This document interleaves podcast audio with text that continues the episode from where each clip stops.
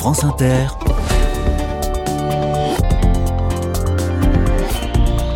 Dorothée Barba. Bonjour à toutes, bonjour à tous. Cinquième et dernier jour dans les Vosges pour les carnets de campagne. Les Vosges, ce n'est pas une image d'épinal, sont une terre de vélo. Et aujourd'hui, je passe un coup de fil à une femme formidable. Elle est belge et elle a créé du côté de Gérardmer une agence de voyage pour vélo. Le sujet n'est pas tellement de saison, me direz-vous. C'est vrai, mais je vous propose un petit déni saisonnier parce que le mois de décembre ne m'a jamais emballé. On dirait que ce serait le printemps, allez, et qu'on s'attaquerait à bicyclette à la planche des belles filles. Rendez-vous dans un instant avec cette agence de voyage à, vélo. D'ailleurs, avant la bicyclette, on va parler d'un sujet pas de saison non plus. Les hérissons, en cette saison, on les voit très peu car ils hibernent, mais un centre de soins a besoin de soutien et de bénévoles, et ça c'est maintenant. Soyez les bienvenus. Carnet de campagne, le journal des solutions. Le jeu de mots est assez mignon. Voici un centre de soins baptisé Chérisson le Hérisson. En deux mots, chez Risson, un peu comme un bistrot qui serait tenu par un certain Risson. Nous sommes à Bussan, dans les Vosges, et celle qui est au petit soin pour ces bêtes à piquant est au bout du fil. Pauline Ruffnack-Schweitzer, bonjour.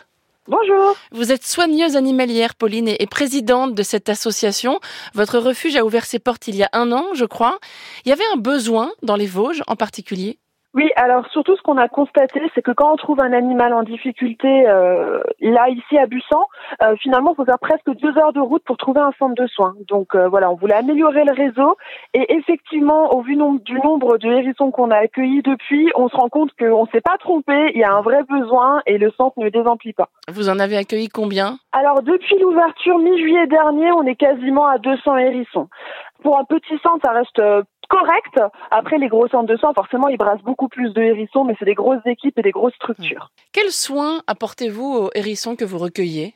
Alors c'est très variable, ça dépend, euh, ça dépend du coup des, pathologies et de pourquoi ils arrivent au centre de soins.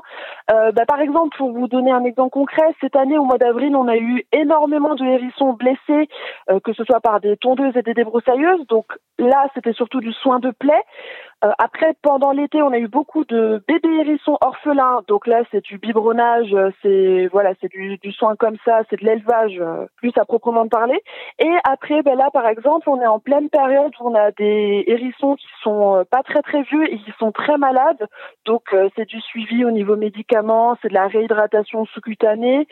Euh, c'est très variable. On a aussi des problèmes de peau, donc soins de peau, des problèmes neurologiques. Euh, on s'ennuie pas en fait. C'est très très variable. Il faut rappeler sans doute que le hérisson d'Europe est une espèce protégée. quels sont les critères pour voir qu'un hérisson est en détresse, Pauline? Alors il y a plusieurs choses. C'est jamais c'est jamais noir ou blanc. Donc l'idéal c'est vraiment d'appeler un centre quand on a un doute.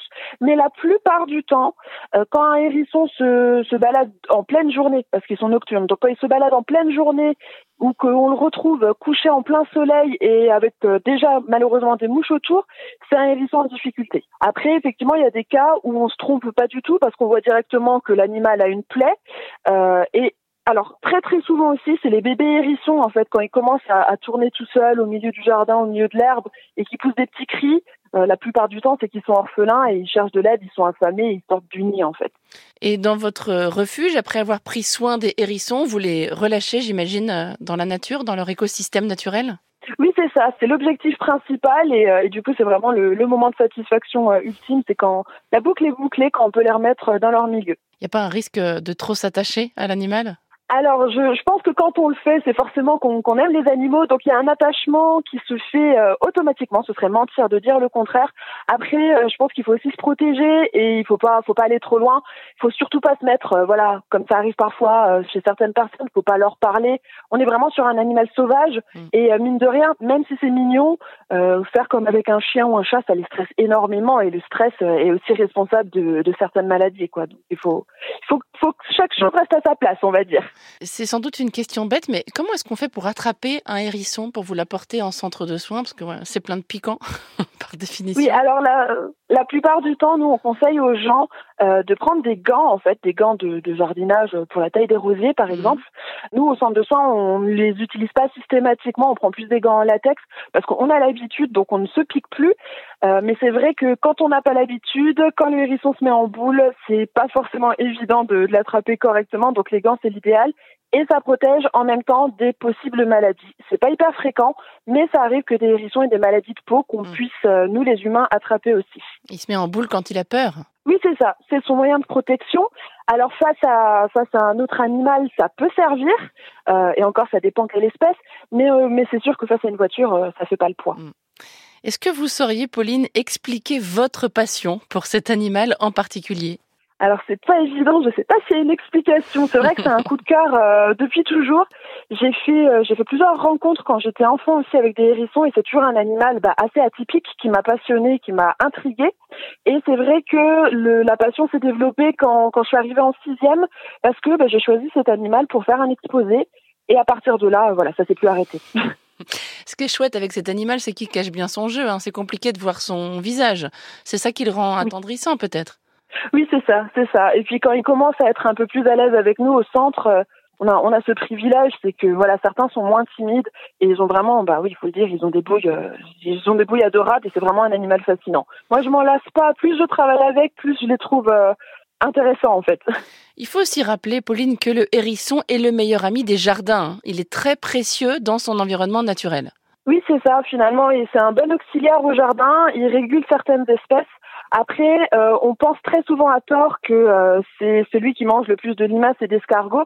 Euh, alors, c'est vrai, il peut en manger, mais c'est pas son aliment principal. C'est un petit peu à défaut de trouver parfois d'autres d'autres petites bêtes. Et le problème, c'est que les limaces et les escargots, ça peut les rendre malades et leur donner des parasites internes. Donc, il faut résister à l'envie de leur rassembler toutes les limaces pour leur faire un petit buffet, même si, même si c'est pour les aider de base. Quels sont les besoins de votre association, Chérisson le Hérisson? Alors, on a deux types de besoins. On a, bah, on a des besoins euh, financiers parce que bah, l'association est bénévole et elle ne tourne que avec des dons. Et après, on a besoin euh, de bénévoles motivés. Actuellement, on a un autre besoin qui est bien particulier. On n'a plus de voitures depuis cet été et c'est un outil qui est indispensable pour mener nos missions. Donc on fait un appel, euh, ben, s'il y a des gens qui ont envie de donner leur voiture, notre association est reconnue d'intérêt général et peut délivrer des reçus fiscaux. Et sinon, on vient d'ouvrir une cagnotte en ligne pour essayer d'acheter une voiture d'occasion pour euh, la saison prochaine. Eh bien, l'appel est lancé sur France Inter. Vous nous donnez des nouvelles, Pauline, euh, chez Risson le Hérisson. C'est à Bussan, dans les Vosges. Merci beaucoup et bravo pour l'enthousiasme. Merci beaucoup à vous. France Inter. Un peu de vélo à présent, il est midi 38 sur France Inter. Je voulais vous parler d'une agence de voyage dans les Vosges, agence toute jeune qui propose des promenades uniquement à vélo. Elle a été créée par une Vosgienne d'adoption d'origine belge. Bonjour Sophie Declerc. Bonjour Dorothée. Bike Tour Vosges, c'est le nom de cette agence. Vous êtes basée à Xon rue Longemer, tout près de Gérardmer. Vous étiez directrice d'un camping auparavant. D'où est venue cette envie de faire pédaler les gens, Sophie? Ah, c'est venu de ma propre passion pour partir à l'aventure euh, à vélo. J'ai quitté mon poste de directrice de camping et je voulais quand même créer une activité dans le tourisme dans les Vosges de né euh, cette idée d'une agence de voyage pour cyclistes. La saison est terminée, là, j'imagine. Ça reprendra au printemps? Euh, je reprends, oui, début mai, quand la route des Crêtes, route emblématique euh, des Vosges, quand elle réouvre. Parce qu'en hiver, elle est transformée en piste de ski nordique. La, particularité de votre agence, notamment, c'est que vous transportez les bagages des clients et des clientes sur votre vélo. C'est ça. Je les transporte euh, en vélo cargo. J'ai aussi une euh, remorque euh, derrière et je peux prendre 12 sacs de 10 kilos, maximum quand même. Et ça, je transporte sur une boucle de transport comme une route de bus. c'est une boucle de 100 km centrale dans les eaux de Vosges. Mais c'est un vélo à assistance électrique? Oui, bien sûr. Sinon, ça fait lourd. ça fait lourd, surtout. À place, ça va, mais pour mes 100 km, j'ai quand même à peu près 1300 mètres de dénivelé. La planche des belles filles, un grand classique du Tour de France, est-ce qu'elle fait partie de votre itinéraire? Euh, pas du mien, mais pour les clients, oui. Parce que les clients peuvent aller plus loin. Ils ne sont pas limités euh, à la boucle que moi j'ai fait. Moi, je fais juste les routes directes entre les hébergements qui sont tous euh, le long de cette boucle de 100 km.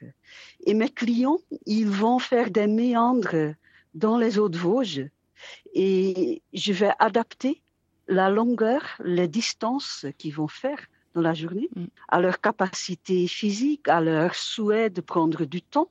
Donc ça peut être des, des distances de 35 km jusqu'à 50, 75, jusqu'à 160. 160 par jour Moi, je vais faire 20. Euh, oui, pour les grands sportifs, hein, mais c'est pas obligatoire. Merci. Comment est-ce que vous avez dessiné l'itinéraire de vos, de vos clients et clientes? J'ai dû faire à peu près 10 000 kilomètres euh, de reconnaissance. Je suis allée chercher tous les, les beaux parcours, les, les belles petites routes, les petits cols les grands cols, jusqu'au moment que je comprenais vraiment le massif, les vallées, comment je pourrais lier tout ça. Mm. Moi, j'ai dessiné d'abord une boucle de transport au centre des eaux de Vosges. Et on peut imaginer cette boucle de transport que c'est le cœur de la Marguerite. Ensuite, j'ai dessiné des parcours qui vont faire des méandres dans les eaux de Vosges. Et même si les hébergements se trouvent euh, en ligne directe à 25 km, les clients peuvent faire 50 km, 75, et, ça, ces parcours-là, ce sont les pétales de la marguerite. Ah d'accord, donc vous restez, vous, tout au milieu de la marguerite, et ce sont les clients qui se promènent sur les pétales, c'est ça? Exactement. D'accord. Ça. ça évite de trimballer les bagages sur trop de kilomètres. Exactement. Mm. Sinon, ça ne sera pas possible de le faire en vélo cargo. Quels sont les plus jolis paysages des Vosges à vélo? Ah, ils sont tous jolis. Mais le plus connu, et c'est incontournable, c'est la route des Crêtes qui euh, va suivre la grande crête des Hauts-de-Vosges. On voit le côté Alsace, on voit le côté des Vosges. Il y a des vues panoramiques à couper le souffle, c'est magnifique. Mais il y a un peu plus de monde là-haut. Donc, euh, les tout petits cols euh, où on rencontre presque personne, même en plein été, ils sont également euh, fabuleux. Il y a forêt, il y a les lacs, il y a les, les chaumes, c'est les autres prairies sur les sommets. C'est justement fabuleux. Vous prenez, on le comprend, un, tourisme durable, hein, Sophie. Même les bagages se promènent à vélo. Est-ce que ce sont aussi les motivations de vos clients de faire des, des vacances le, plus durable possible? Certains clients, oui. J'ai même un couple de Jéromois, donc qui habitent à, 5 km du départ de mes tours, qui vont faire un tour l'année prochaine et ils souhaitent vraiment qu'il n'y a pas un kilomètre qui est fait en voiture. Ah oui, ils vont partir de chez eux à vélo. Exactement. Mais c'est pas une, une, exigence de tout le monde.